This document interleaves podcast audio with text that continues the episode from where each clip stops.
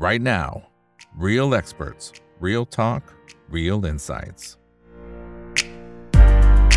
สวัสดีครับ สวัสดีเป็นเพื่อนนักลงทุนทุกคนนะครับ นี่คือ right now บาอีกวันพดทุกเรื่องที่นักลงทุนต้องรู้นะครับ และสำหรับค่ำคืนนี้ก็ต้องบอกนะครับว่าเราจะต้องมาวิเคราะห์กันหน่อยนะครับ ว่าทิศทางของแต่ละตลาดนั้นเป็นอย่างไร แล้วก็จะเรียนรู้นะเรื่องของกราฟทางเทคนิคนะครับจากอาจารย์ติด้วยนะครับ เพราะว่าในช่วงที่ผ่านมาโดยเฉพาะ1 2สัปดาห์ล่าสุดเนี่ยโอ้โหปั่นป่วนมากตลาดทั่วโลกรวมถึงบ้านเราด้วยนะครับปัจจัยหลาย ๆ อย่างก็ถาโถมกันเข้ามานะครับแล้วไม่ได้มาแค่ครั้งเดียวนะครับแมลงสาบไม่ได้มีตัวเดียวนะเวลาบทมันจะมาเนี่ยโอ้โหมาเป็นฝูงเลยนะครับเพราะฉะนั้นเราก็ต้องปรับตัวด้วยเช่นเดียวกัน กลยุทธ์เราจะต้องทำอย่างไรนะครับ วันนี้ก็เรียนเชิญทางด้านของอาจารย์ติครับ คุณจุติเนื่องจำนงนะครับ เป็น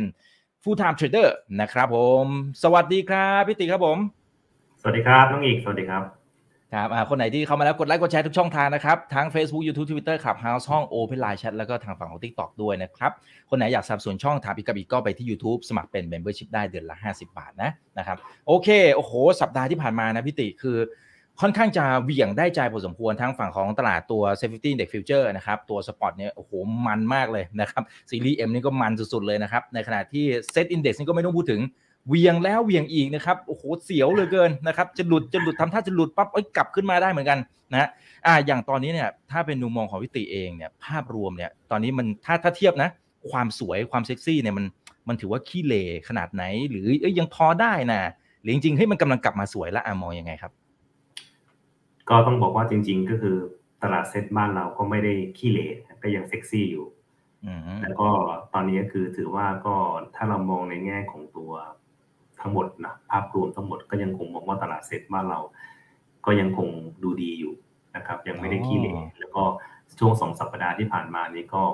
แอบเห็นแอบเห็นว่ามีการเทคโปรฟิตฝั่งช็อตนะครับ แล้วก็เริ่มมีสัญญาณจะกลับขึ้นมาเป็นขาขึ้นละแต่ก็คงจะต้องดูว่า สัปดาห์นี้ยังคงสามารถที่จะสะสมตัววอลลุ่มแล้วก็ตัวสถานะคงค้างเป็นยังไงนะครับ แต่เท่าที่เท่าที่ดูตอนนี้คือภาพรวมผมมองว่าสัปดาห์หน้าน่าจะได้เห็นตลาดเขียวๆนะครับ ก็ประมาณนี้เลยครับฟังอีกก็โอ้ครับโอ้โอเคฟังนี้ใจชื้นอยู่เหมือนกันนะครับเออที่พี่ติบอกว่าเห็นเขาทำกำไรฝั่งช็อตเนี่ยมันปกติดูยังไงครับผม ปกติก็จะอาศัยตัวการดูวอลุ่ม นะครับ ว่าด้านบนช่วงด้านบนมีมีโวลุ่มที่ราคาไหนเยอะๆนะครับ ก็รอบล่าสุดที่ลงมาประมาณตั้งแต่ต้นเดือนมกราคมเนี่ยประมาณสัปดาห์ที่1สัปดาห์ที่2ช่วงมกราคมนะครับ มีสะสมเยอะมากที่ประมาณ1,000กับ3จุดนะครับ แล้วก็ลงมาเรื่อยๆเลย ลงมาเรื่อยๆเรื่อยๆเรื่อยๆนะครับ จนถึงถึงประมาณ2สัปดาห์ที่แล้วนะครับ ก็ปกติแล้วมันจะเป็นอย่างนี้ทุกครั้งที่ผมมีโอกาสได้ ได้ได้บอกทางพวกนักลงทุนนะครับว่าเนี่ยประมาณ 50 จุด หรือว่า 100 จุดนะครับจะมีการเทคโปรฟิตจากจุดที่มีการช็อตดังนั้นถ้าเกิดเรานับว่าจาก 1,003 ก็จะลงมาประมาณ 903ดังนั้นที่ 903 เนี่ยก็จะเป็นจุดของเซ็ต50 Index Future นะน้องอีกที่มันมีการเด้งโหดแรงมากๆนะครับ ก็ ผมมองว่า 903 เนี่ยก็คือ 100 จุดนั้นจะมีการเทคโปรฟิตนะครับ แต่การเทคโปรฟิตนั้นเรายังไม่รู้ว่าเขาเทคโปรฟิตออกไปหมดหรือยังนะครับ ก็ต้องรอสัตต้องรอการสะสมตัวโวลุ่มอีกสักหนึ่งสัปดาห์ว่าออการสะสมเป็นลักษณะแบบไหนนะครับ ว่าสะสมในในฝั่งที่ชนะแรง short short position จากด้านบนลงมาแล้วหรือยังนะครับ ตอนนี้คือเท่าที่ผมสังเกตจากตัว volume สัปดาห์ที่ผ่านมาก็มีมีแรงที่ อาจจะเริ่มเปิด long position ละนะครับก็ยังคงสู้กันอยู่ระหว่างฝั่ง short กับฝั่ง long แต่คิดว่าฝั่ง long น่าจะได้เปรียบมากๆครับ อืมครับอ๋อนี่คือประโยชน์ของการใช้วอลุ่มปริมาณการซื้อขายเข้ามาประกอบนะครับ ในการวิเคราะห์ด้วยนะน่าสนใจนะครับอ่าผมทักทายเพื่อนๆหน่อยนะครับ คุณแมวส้มสวัสดีครับ คุณรีไทยด้วยตัวเองพักผ่อนโอชื่อน่ารักมาก บอกสวัสดีค่ะนะครับ คุณแคทอาทักทายทักทายส่วนใหญ่จะเป็นทักทายกันนะครับอ่านี่โค้ด ตินะฮะเออมารายการบ่อยๆหน่อยคิดถึงคิดถึงโอเคเอาโอเคเอาคนไหนเป็นแฟนคลับอยู่แล้วนะครับ ก็ลองพิมพ์เข้ามาบอกกันหน่อยเนาะนะครับอ่าถ้างั้นเดี๋ยวไล่จากตัวเนี่ยอ่าตัว SET50ก่อนเลยก็ได้ครับเนี่ยเผื่อท่านไหนจะวางแผนในการทำการบ้านสัปดาห์นี้ ซึ่งปกติเองเนี่ยผมสังเกตดูพี่ติเองจะจะมองไม่ได้แบบไม่ได้ไม่ได้เป็นระยะสั้นเกินไปเนี่ยนะแต่จะมองเห็นภาพทั้งสัปดาห์ด้วยอันนี้ พอที่จะเห็นเทรนด์ยังไงบ้างครับ ครับก็ปกติตัวเส้นขีดๆที่เห็นเนี่ย นั่นคือตัวตัวที่เห็นเป็น histogram ก็คือเราจะเห็นว่าเป็น box เนี่ยเป็นหนึ่งสัปดาห์อันนี้เห็นที่เห็นเป็นสี่เหลี่ยมๆเนี่ยนะครับน้องอีกก็จะเป็นหนึ่งสัปดาห์ นั้นตัวเส้นสีดำคืออะไร เส้นสีดำก็คือตัวปริมาณที่มันมีการซื้อขายเยอะที่สุดเลยในสัปดาห์นะครับ โดยส่วนใหญ่แล้วคนนักลงทุนที่ดูพวกภาพกราฟเนี่ยก็จะให้ตรงนี้เรียกว่าเป็นค่า point of control หรือเป็นตัวที่ ตัวที่มีการซื้อขายเยอะที่สุดละในสัปดาห์นั้นนะครับ ทีนี้ปกติแล้วครับ ถ้าคนที่ดูแท่งเทียนหนึ่งแท่งเทียนมันก็จะมี 4 จุดที่ให้ความสำคัญ ก็จะมีราคาเปิดราคาปิด ราคาต่ำสุด ราคาสูงสุดนะครับ แล้วเราจะเห็นว่าบางคนก็ถนัดใช้เป็น close line ก็คือเป็นเส้นแนวโน้มที่เป็นเอาจากราคาปิดมาพลอตต่อจุดกันขึ้นไป เพื่อให้เห็นว่าตอนนี้ ภาพของตลาดในราคามันเป็นฝั่งเทรนแบบแบบไหน โดยการที่เอาราคา close นะมาพลอตเป็นจุดแล้วก็ต่อจุดไปเรื่อยๆนะครับ แต่จริงๆในความเป็นจริงแล้วในแท่งหนึ่งวันนะครับหลักจุดที่มันมีความสำคัญมากที่สุดก็คือจุดที่มีการแลกเปลี่ยนระหว่างดีมากับซัพพลายมากที่สุด ก็คือมีจุดที่มีการซื้อขายกันมากที่สุดเลยนะครับดังนั้นผมจะให้จุดจุดนี้เราเรียกว่าจุด point of control นะครับดังนั้นถ้าสมมติว่าเราเอา point of control มาต่อจุดกัน ก็เหมือนกับการที่เราดูเป็น close line เป็นเส้น close line แบบนี้นะครับอย่างเงี้ยอย่างเงี้ยเราจะเห็นว่าเส้นสีน้ำเงินเนี่ยก็จะเป็นเส้นเหมือนกับในแต่ละวันนะที่มีการจุดต่อไป แต่ว่าจริง ๆ แล้วเนี่ยจุดที่มีระยะสำคัญมากกว่าราคาปิด ก็คือจุดที่มันมีการแลกเปลี่ยนระหว่างผู้ซื้อกับผู้ขายมากที่สุดมากกว่า ดังนั้นถ้าเราเรามองว่าตัว point of control นะครับจะเป็นตัวแทนของ 1 สัปดาห์ หรือแท่ง 1 วันที่เรากำลังให้ความสนใจ ผมจะบอกว่าจริง ๆ ก็คือ ผมมองเทรนด์ง่าย ๆ เลยหมายความว่าถ้าเมื่อไหร่ไอ้เส้นสีดำนี้มันต่ำลงนะครับ แสดงว่าเทรนด์ลงมันเริ่มตั้งแต่สัปดาห์นี้ จะเห็นว่าถ้าเกิดตั้งแต่ประมาณสักสิบหกสิบเจ็ดมกราเนี่ยก็จะเริ่มเป็นเทรนด์ลงแล้วแล้วก็ลงต่อเนื่องมาเลยคือเส้นสีดำเนี่ยต่ำลงมาเรื่อยๆ ต่ำลงมาเรื่อยๆ ต่ำลงมาเรื่อยๆ นะครับ เห็นไหมครับ ก็ต่ำลงมาเรื่อยๆ ต่ำลงมาเรื่อยๆ ต่ำลงมาเรื่อยๆ ต่ำลงมาเรื่อยๆ จนสัปดาห์นี้ สูงขึ้นสัปดาห์แรกละ ผมจึงบอกว่า ตอนนี้ก็คือผมไม่ได้มี short position ละอะไรอย่างนี้คือ แล้วใครที่ติดตามผม คือไม่ว่าจะเป็นนักเรียนที่อยู่ใน Super Trader Republic เอง หรือว่าตัวคนที่ติดตามในเพจผมเองก็ดี ก็จะรู้ว่าว่าผมเริ่มเริ่มมีอาจจะเปิด long position ละเพราะว่าอะไรเพราะว่าตัว point of control เนี่ยเริ่มเพิ่มมากขึ้นนะครับมันแต่มันมีข้อสังเกตนิดนึงว่า ตัวราคายังไม่สามารถจะพ้นเส้นค่าเฉลี่ย 200 วันได้ อ่าเราก็อาจจะต้องเปิดลอง ในลักษณะที่ลองแบบระมัดระวัง คือลองไม่ต้องเยอะมาก ก็คือแบบติดติดปลายนวงไปนิดนึงนะครับ คือเริ่มเป็นเทรนด์ขึ้นละ แต่ขอความชัดเจนอีกสักหนึ่งสัปดาห์นั้นตอนนี้คือภาพอย่างที่ผมบอกว่าตรงด้านบนเนี่ยครับมีสะสมเยอะมากเลยที่ 1,000 กับ 3 จุดนะครับ ถ้าเราถ้าเรากองตัววอลลุ่มสมมติว่าเรากองตัววอลลุ่มนะครับ เราก็จะเห็นว่าบริเวณด้านบน มีการสะสมมากเยอะเลยเส้นสีแดงเนี่ยเส้นสีแดงนี่คือผม ตัววอลลุ่มที่มีการซื้อขายนะครับเห็นไหมอะเยอะมากเลยที่หนึ่งพันกับประมาณหนึ่งพันสามจุดถึงพันสี่จุดดังนั้นถ้าลงมาหนึ่งร้อยจุดจากหนึ่งพันสามจุด มันก็จะลงมาสิ้นสุดที่ประมาณเก้าร้อยกับอีกสามจุด ก็จะเห็นว่าพอที่หนึ่งศูนย์ศูนย์สามด้านบน เราลบมาหนึ่งร้อยจุด ก็จะลงมาที่ประมาณหนึ่งเก้าศูนย์สามก็จะเป็นจุดที่ราคารีบาวค่อนข้างรุนแรงเลยนะครับ ก็คือจริง ๆ ทุกๆห้าสิบจุดอย่างนี้ดีกว่า ก็คือ จากเก้าศูนย์สามนะครับ ก็จะมาครั้งตรงเก้าห้าสามเป็นจุดที่ต้องระมัดระวังก็คืออาจจะมีการ take profit นะครับ แต่ถ้ามันหลุดโลอีกหนึ่งรอบเนี่ยก็มีสิทธิ์ที่จะลงมาได้อีกห้าสิบจุดนะครับ อันนี้ผมอยากให้ท่านผู้ชมนะครับ ลองกลับไป back test ดูว่าทุกๆ market cycle ในหนึ่งรอบของตลาดเซ็ต50 index future นะครับ จะมีการ take profit ที่ 50 จุดพอทีนี้พอหล่นมา 50หนึ่ง50 จุดหรือ 100 จุดเนี่ย ก็จะมีการ take profit ซึ่งผมก็จะมีการ take profit ออกไปนะครับ แล้วก็ถ้าราคาหลุดโล903อีก ถามว่าจะไปที่ไหน ก็จะไปที่ 853 โดยส่วนใหญ่มักจะเป็นเป็นมักจะเป็นแบบนี้แล้วก็ถ้ามันเป็นเทรนด์นะ มันก็จะเป็นเทรนด์ให้สุดเทรนด์ไปที่ 50 จุดนะครับ โอเค นั้นแต่อย่างไรก็ตามนะครับ ตอนนี้เราต้องบอกว่าแล้วหลังจากนี้มันเป็นเทรนด์อะไรแล้วนะครับ ก็ ก็ต้องแอบเดาว่าบริเวณ 933 นะครับ น่าจะเป็นการเปิด long ไม้แรกนะครับ แล้วก็บริเวณ 958 959 เนี่ยนะครับ ก็เดาว่าก็ยังคงเป็นการสะสมขึ้นไปอีกนะครับ เพราะว่าอะไร เพราะว่าตัว POC กับ weekly มันเพิ่มขึ้น week แรกนั้นจุดจุดตรงนี้เริ่มบอกเราว่า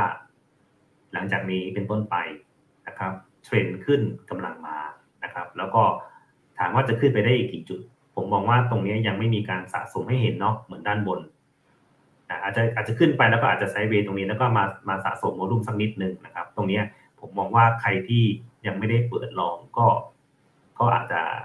อาจจะรอนิดนึงได้นะครับ อาจจะรอให้มีการสะสมดู ก็ถ้า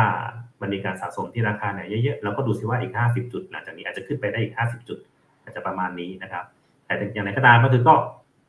ก็เกาะเทรนไปก่อน ถ้าไอเส้นสีดำนี่มันเพิ่มขึ้นเรื่อยๆแล้วก็รันไปรันไปเรื่อย รันไปเรื่อยเหมือนที่มันรันลงมาอย่างเงี้ยมันก็จะเป็นขาลงมาอย่างนี้นะครับ ก็ถามว่าตัวตัว point of control อย่างที่อย่างที่บอกอิกไปว่ามันเป็นตัวแทนเนาะมันเป็นตัวแทนของหนึ่งแท่งสัปดาห์ ก็หมายความว่าจันทร์อังคารพุธพฤหัสศุกร์เทรดกันที่ราคาไหนไม่รู้แหละแต่ว่าที่ราคาเนี่ยโอ้โห volume มันประมาณสองประมาณเจ็ดแปดหมื่น contract ก็ถือว่ามันน่าจะเป็นตัวแทนแล้วว่า ถ้าราคาเทรดเหนือไอตัว point of controlมากๆ ก็เดาได้ว่าราคานี้น่าจะเป็นราคาที่รายใหญ่เปิด long แล้วราคาอยู่เหนือราคานี้ไปเรื่อยๆ ก็ยกกรอบไปเรื่อยๆ แล้วถ้าอยู่เหนือไปเรื่อยๆ ก็จะยกกรอบราคาไปเรื่อยๆ ก็เหมือนกับเรารู้ทุนเขาไปเรื่อยๆ ดังนั้น ดังนั้นถ้าเราผิดผิดคิดผิดแสดงว่าราคาเนี่ยจะลงมาเทรดต่ำกว่าไอ้ point control มันจะกลายเป็นว่าจุด point control นี้เป็นจุดที่เขาเปิด short position มันง่ายก็คือเหมือนเราเราก็จะคาดเดาแหละว่าไอ้ตรงที่มีปริมาณการซื้อขายเยอะเนี่ย ถ้าราคามันพยายามอยู่เหนือมันเรื่อยๆ แสดงว่ามันน่าจะเป็นการโฮลองโพซิชันไปเรื่อยๆ อันนี้คือเป็นเป็นจุดสังเกตนะครับ แต่การสังเกตที่ดีครับน้องอีกก็คือมันก็ต้องดูด้วยครับว่า เอ๊ะ point of control เนี่ยตัว point of control มันลดลงมาตลอดเลย ประมาณเกือบ 2 เดือนกว่านะครับ แล้วตัว OI มันทำลักษณะแบบไหนนะครับ คือถ้า OI เนี่ยมันลดลงตามตัว point of control ด้วย นะครับหมายความว่าเทรนลงก็ยังคงลงตัวตัวเอ่อ OI ก็ยังคงลดลงอยู่แบบปกตินะเช่นนี้คือลดลงมาเรื่อยๆเอ่ออาจจะวีคหนึ่งประมาณ2 6 0 0 0หหรือ3 0 0 0 0ก็ลดลงมาเรื่อยๆทีละสัปดาห์ละสามพันสองพันหกสามพันอะไรเงี้ยนะครับแล้วเมื่อไหร่ที่ตัว OI มันเพิ่มขึ้นนะครับผิดปกติ แสดงว่ามันเริ่มมีการผิดปกติของสัญญาณระหว่างเทรนกับตัวสถานะคงค้าง อันนี้ก็จะเป็นจุดช่วยผมตัดสินใจว่า เอ๊ะ ที่ 903 ตรงเนี้ยมัน OI ผิดผิดปกติจริง ๆ แล้วก็จะบอกว่านั้นมันก็น่าจะมีการปิดฝั่งช็อตแหละนะอาจจะหายไปในฝั่งช็อตแต่ตอนนี้คือผมเดาว่าเขายังไม่ได้เปิดลอง เพราะว่าตัว OI มันยังไม่ได้เพิ่มขึ้นอย่างมีนัยสำคัญ ก็คิดว่าอาจจะยังปิด short ไม่หมดนะครับ อาจจะยังปิด short ไม่หมด แล้วก็ไอ้ที่ขึ้นไปตรงนี้อาจจะมีอาจจะมีทุบลงมาอีกสักหนึ่งไม้เพื่อลงมาปิด short ด้านล่าง อันนี้คือเดาล้วนๆ แต่ว่าอย่างในในแง่ของการอ่าน volume เนี่ยผมยังไม่เห็นความผิดปกติใน OI ที่จะกลับมาเป็นขาขึ้นได้อย่างแรงๆนะครับ แต่ตอนนี้คือเรามองจาก volume เนี่ยเรามองว่าตัว volume เนี่ยส่งละ ส่งกำลังดันแล้วว่ามีโอกาสจะกลับมาเป็นเทรนขาขึ้น ก็ต้องบอกว่าวอลลุ่มน่าจะเป็นน่าจะเป็นอะไรที่แบบผู้เล่นเยอะเนาะอาจจะเป็นรายย่อยหรือว่าอาจจะเป็นเอ่อ พวกกองทุนนะครับ แต่ว่าทุกรายใหญ่จริงๆเนี่ยผมยังยังอ่านเขาไม่ออกต้องรออ่าน OI อีกนิดนึงครับน้องอีกอืมครับครับแต่ถ้าอย่างนี้สมมติว่าพอเห็นแบบนี้แล้วเราอยากจะกึ่งกึ่งเบ็ดเบาๆ นิดนึงฝั่งลองโพซิชันเนี่ยนะครับ เราสมมติมีสักร้อยร้อยบาทนะครับอันนี้แค่ยกตัวอย่างครับ เราควรส่งทหารของเราไปสักกี่เปอร์เซ็นต์สักกี่บาทดีสำหรับไอ้ตรงเนี้ยที่มันเริ่มเริ่มกระดึบขึ้นมา แต่มันก็ยังมีข้อสังเกตว่า เอออาจจะยังปิด short ไม่หมดอ่าเหมือนที่พี่พิติบอกเมื่อสักครู่นี้นะครับแล้วก็ยังไม่ยืนอยู่เหนือเส้น 200 วันอีกนะมันก็จะมีอะไรที่เราต้องระวังอยู่เหมือนกัน จริงๆก็คือว่าถ้าตัว POC ระดับ weekly มันเพิ่มขึ้น ผมยังคงมองว่าระยะระยะสั้นๆหรือถึงระยะกลางๆนะจะเป็นเทรนขาขึ้นแหละนะครับแต่ถามว่าตอนนี้คือมองเป็นเทรนอะไร มองเป็นเทรนขาขึ้นนะครับ แล้วจุดที่ได้เปรียบก็คือเราเปิดลองได้นะครับ เราเปิดลองได้นะครับ แต่ว่า เราเปิดลองเนี่ยเราไม่ควรจะเปิดลองโพซิชันเยอะเพราะว่าอะไร เพราะว่าเส้น 200 วันเนี่ยเส้น 200 วันนี้มาจากไหน มาจากการมาจากผมใช้เป็น POC นะครับ เป็นปกติเนี่ย EMA 200 วันมันคืออะไร มันคือเอาราคาปิด 200 วัน บวกกันแล้วก็ average แหละก็จะเป็นค่าเฉลี่ยที่ราคาพยายามวิ่งเข้ามาเส้นค่าเฉลี่ยของราคาเมื่อเวลาผ่านไปเรื่อยๆนั้นมันไม่ว่าอะไรก็แล้วแต่ทุกอย่างมันจะวิ่งเข้าหามีนเสมอ นั้นคนที่ใช้เส้นค่าเฉลี่ยของราคาก็คือหมายความว่า เมื่อเมื่อเวลาวันมันผ่านไปเรื่อยๆราคาเนี่ยมันถ่างจากเส้นค่าเฉลี่ยมากๆ มันก็จะวิ่งลูกเข้ากับเส้นค่าเฉลี่ยของราคานะครับในฝั่งของตัววอลลุ่มก็เหมือนกัน การที่เมื่อไหร่มันมีปริมาณซื้อขายที่มันผิดปกติมากๆ มันก็จะวิ่งลู่เข้าหาเส้นค่าเฉลี่ยของ volume เหมือนกันนะครับดังนั้นเวลาผม setting ค่าเนี่ยนะครับผมจะ setting โดยใช้ตัวซอสที่มาจากตัวตัว POC developing นะครับไม่ได้ไม่ได้มาจากตัว close price ของราคา แต่หมายความว่าในแต่ละในแต่ละวันปิดที่ราคาที่มีการซื้อขายสูงสุด 950 วันต่อไป 963 วันต่อไป 967 วันต่อไป คือจุดที่มีปริมาณการซื้อขายเยอะนะแล้วเราเอาราคาที่มีการซื้อขายเยอะเนี่ยบวกบวกบวกบวกกันแล้วก็ average มา 200 วันนะครับนั้นก็จะเป็นจุดอ้างอิงจุดหนึ่งว่าไอ้ที่เขาช็อตมา 200 วันนะมันยังไม่สามารถจะเบรกขึ้นไปได้นะ ที่จุดที่เขามีปริมาณการสะสมช็อตเยอะมาเยอะๆครับ ยังไม่สามารถเบรกขึ้นไปได้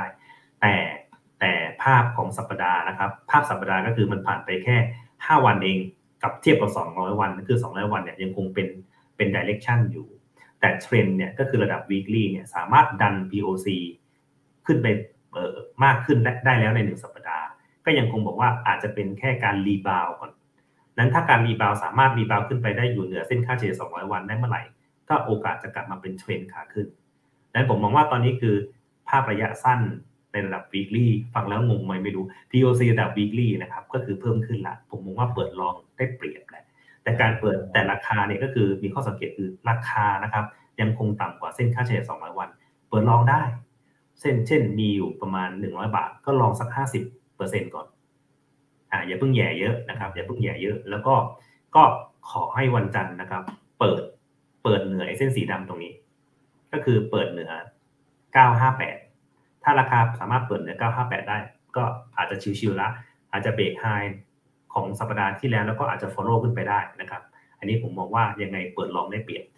เออเปิดลองนะครับ ขออย่างเดียวก็คืออย่าหลุดเส้นนี้คืออย่าราคาเนี่ยอย่าลงไปต่ำกว่า 930 อีกหนึ่งรอบ ถ้าราคาลงไปต่ำกว่า 930 อีกหนึ่งรอบเนี่ยจะเริ่มกลับเข้าสู่เทรนลง นั้นใครเปิดลองนะครับ อาจจะแบ่งถั่วได้ 3 ไม้ แล้วถ้าราคาไหลลงต่ำกว่า 930 ก็ stop loss ทันที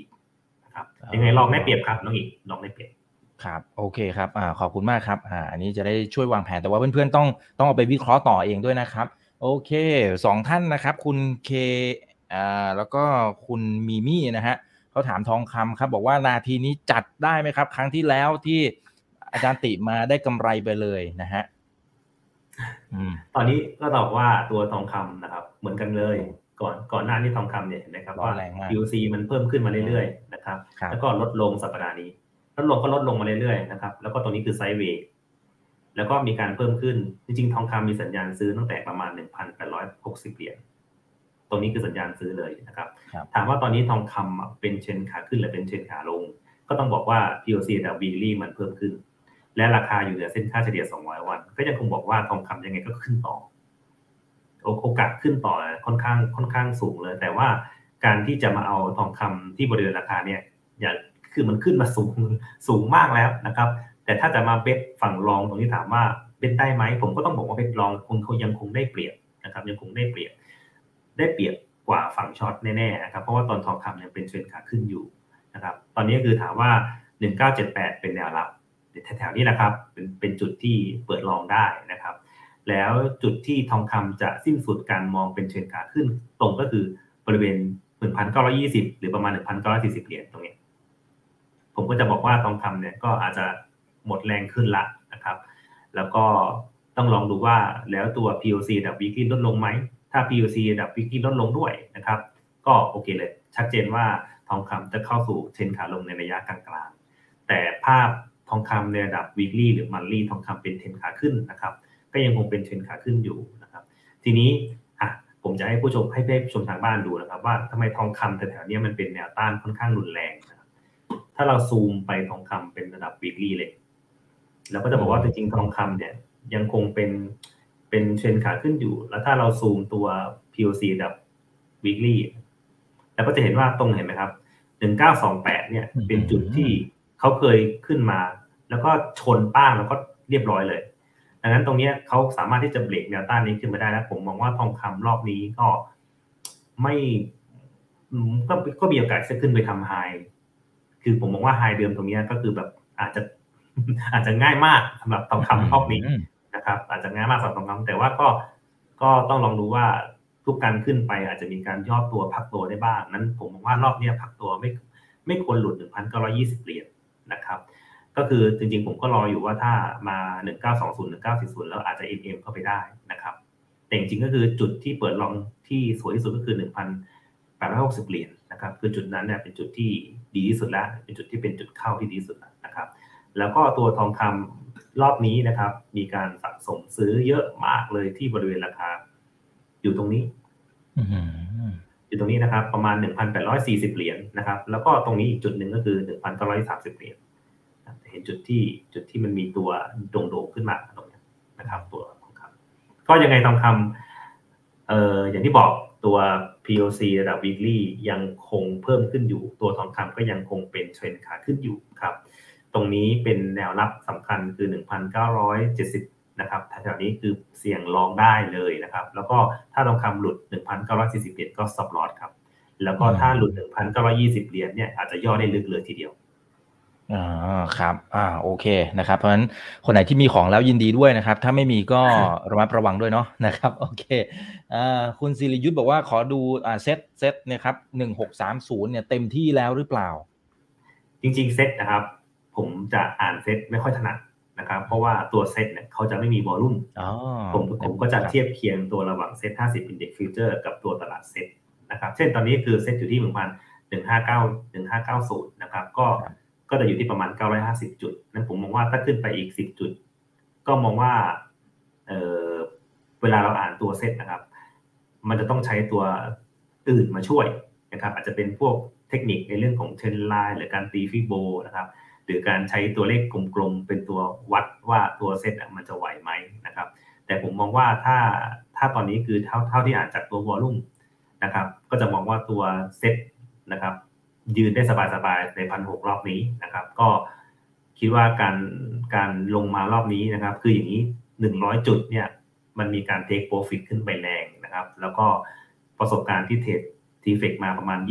25-26 ซีรีส์เนี่ย เราเจอแบบนี้ค่อนข้างบ่อย นะครับแล้วเเวลาทำมีลงมา 100 จุด แล้วก็ rebound ขึ้นไปเป็นลักษณะเป็น V shape ในในแง่ของเทคนิคเนี่ยคือรอบนี้อาจจะเกิดไม่มีการสะสมเลยแล้วคือมีการแบบชุดเป็นเทรนขาขึ้นปังปังปังปังขึ้นไปแล้วเราตามไม่ทันเลย อาจจะเป็นโอกาสอาจจะเป็นประมาณแบบนี้นะครับ ทีนี้ก็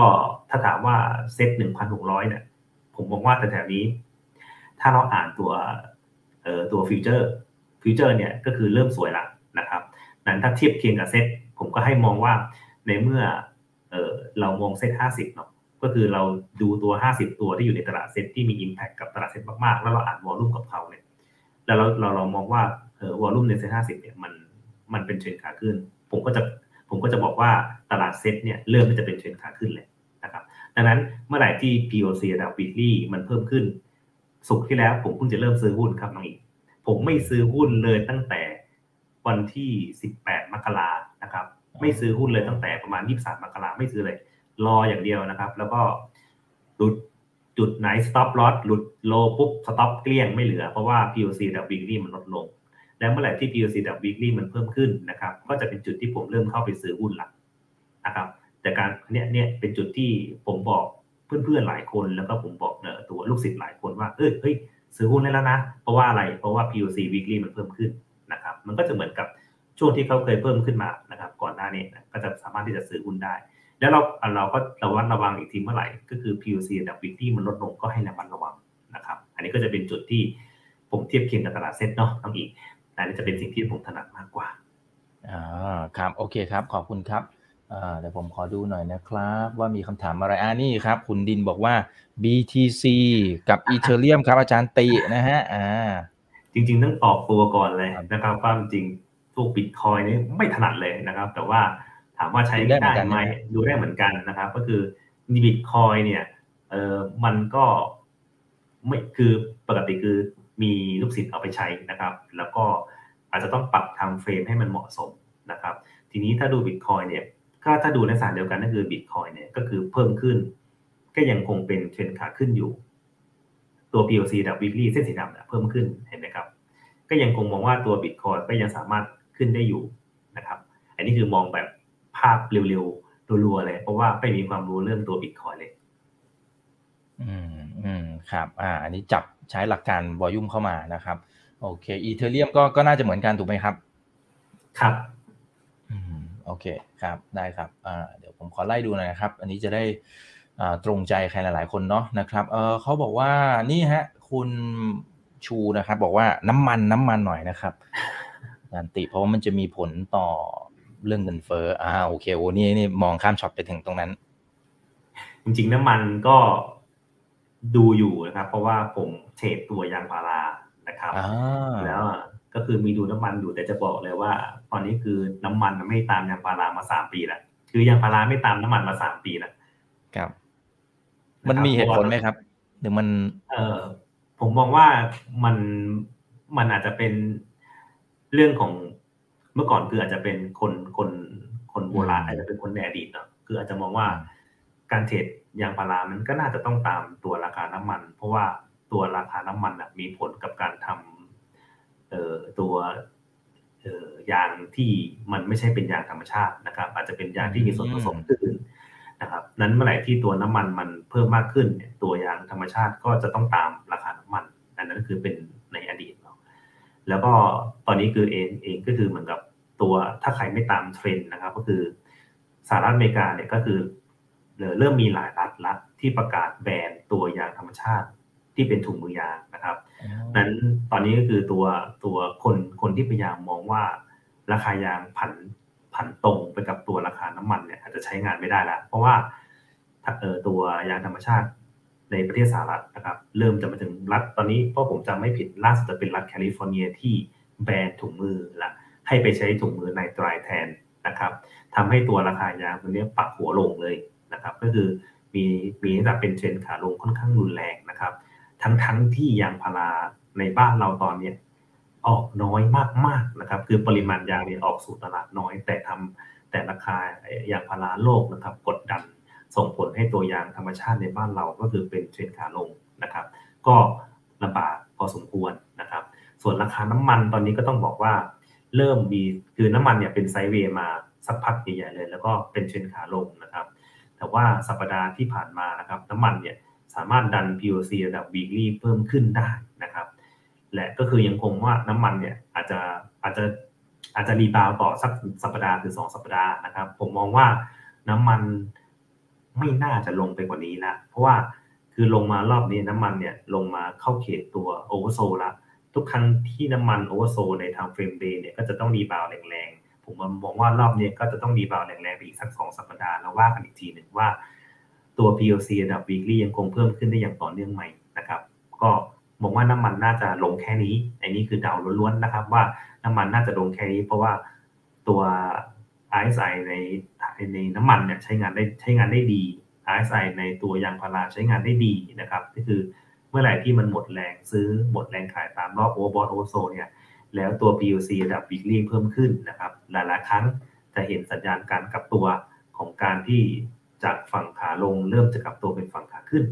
นั้นผมให้ความเห็นว่าน้ำมัน POC weekly เพิ่มขึ้น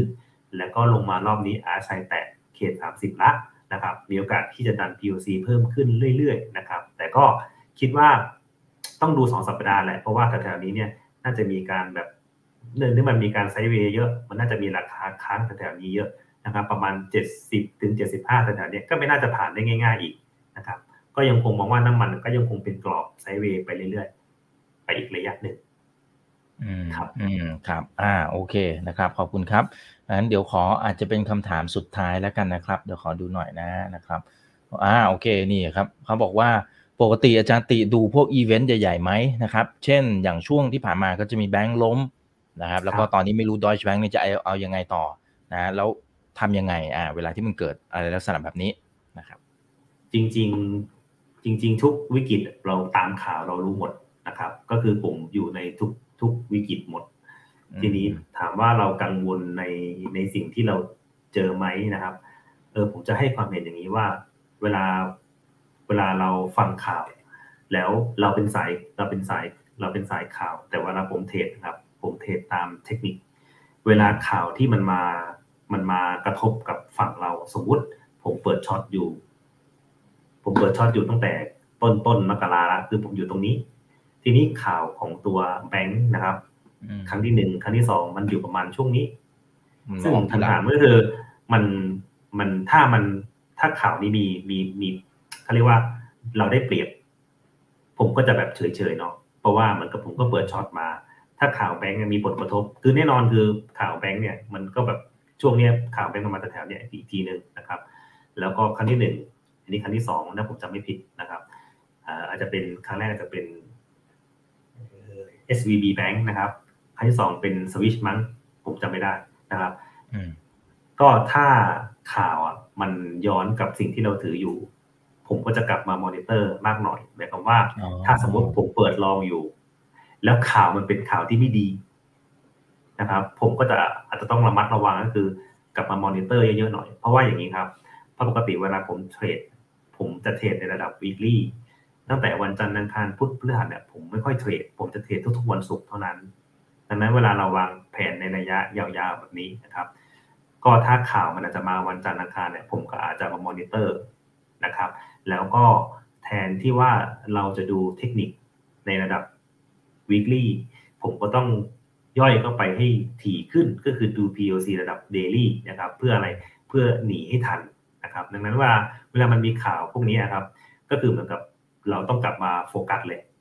ว่าไอ้ข่าวพวกนี้มันหลุดแนวที่เราต้องยอมแพ้หรือเปล่านะครับ แต่ถ้าบังเอิญว่าไอ้ข่าวนี้มันอยู่กับเราแล้วเราโชคดีว่าเราเกาะเข้ามาพอดี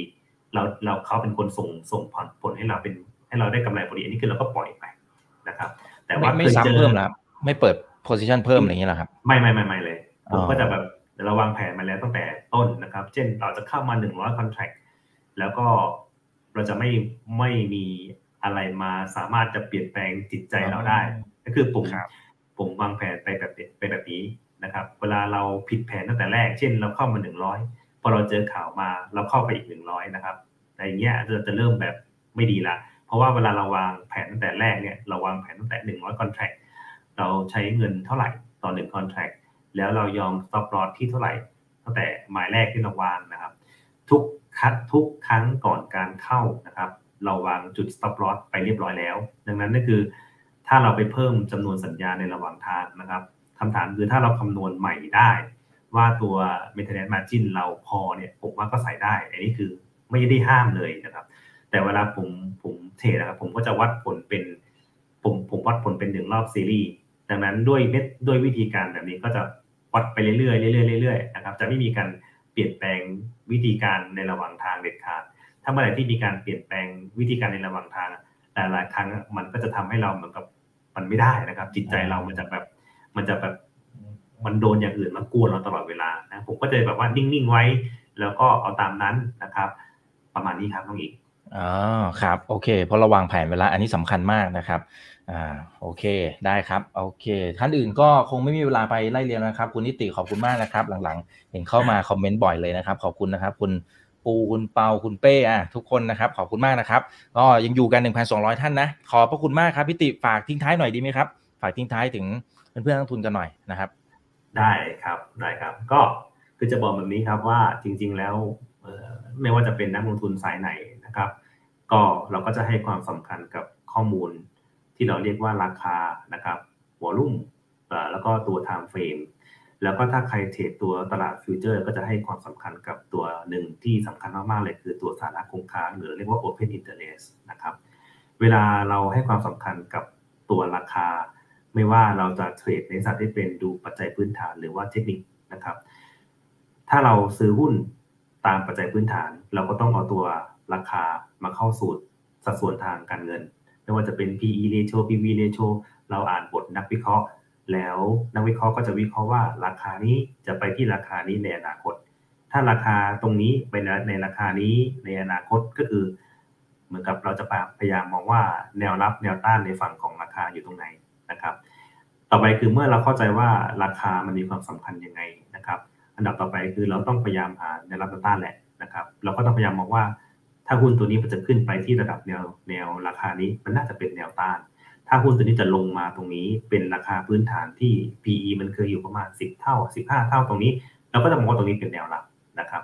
นั้นใครที่เทรดหรือว่าลงทุนที่อ่านในเรื่องของราคาเพียงตัวเดียวนะครับ ก็มันจะมีความแม่นยำน้อยกว่านะครับ อย่าลืมว่าการหาในวรับแนวต้านในฝั่งของราคานั้นหลายหลายหลายคนรู้ว่า การหาแนวรับและแนวต้านในฝั่งของราคามีเยอะมากนะครับ ไม่ว่าจะเป็นการตีเทรนไลน์ การวัดระดับสัดส่วนของ Fibo ขึ้นไป คุณจะ expand ขึ้นไป หรือคุณจะ projection ขึ้นไป หรือแม้ว่าคุณจะใช้ค่าสัดส่วนทางการเงินในการในการที่จะดู PE code ขึ้นไปว่าจะขึ้นไปได้กี่เท่า นั้นทุกอย่างมันจะเป็นในฝั่งของราคาทั้งหมดนะครับ ผมอยากให้เราลองศึกษาว่า ถ้าเรามีความเข้าใจในเรื่องของตัวปริมาณการซื้อขายนะครับ ปริมาณการซื้อขายก็จะเป็นตัวเข้าไป confirm เลยนะครับว่าตัวราคาที่มันขึ้นไปนั้นอะมันขึ้นไปได้แบบปกติหรือเปล่า นะครับ ถ้าการขึ้นไปของราคานั้นผิดปกติ มันก็จะสะท้อนออกมาในปริมาณการซื้อขาย ดังนั้นเวลาเราซื้อขายทุก ๆ อย่างเราต้องการให้หุ้น ตัวนั้นๆ ขึ้นไปอย่างปกติ ขึ้นไปเลย ขึ้นไปอย่างปกติ แต่ถ้าเมื่อไหร่ที่การขึ้นไปต่อ 1 บาทต่อ 1 หน่วยทุกครั้ง แต่ปริมาณการซื้อขาย เช่นหมายความว่าทุก ๆ 1 บาท มีปริมาณการซื้อขาย 1 0 0 0 0แสนหุ้น ขึ้นไปอีก 1 บาท เป็น 2 บาทก็ขึ้นไปอีก 1 0 0 0 0แสนหุ้น ขึ้นไปเป็น 3 บาทก็ขึ้นไปอีก 1 0 0 0 0แสนหุ้น แต่ถ้าขึ้นไป 4 บาทรอบนี้มีการซื้อขายที่ 1 ล้านหุ้น นั่นคือความผิดปกติที่เกิดขึ้นของการขึ้นไประหว่างราคาและก็ปริมาณการซื้อขายนะครับนั้นถ้าเกิดใครมีความรู้ในแง่ของราคานะครับ แล้วมีความรู้ในเรื่องของปริมาณการซื้อขายด้วยด้วยนะครับ ผมก็มั่นใจว่าเราน่าจะมีความแม่นยำในการทำกำไรมากขึ้นนะครับ แล้วก็เทรดก็จะคมมากขึ้นนะครับ นั้นฝากไว้ว่าใครที่ใช้ใช้เทคนิคในฝั่งของราคา อย่างคล่องละนะครับลองตามดูว่าตัวตัวปริมาณการซื้อขายมันมีประโยชน์ยังไงนะครับ แล้วก็ลองดูครับว่ามันสามารถจะช่วยทำให้เราเนี่ยเทรดได้ดีมากขึ้นหรือเปล่านั้นผมก็ฝากไว้ประมาณนี้ครับน้องอีก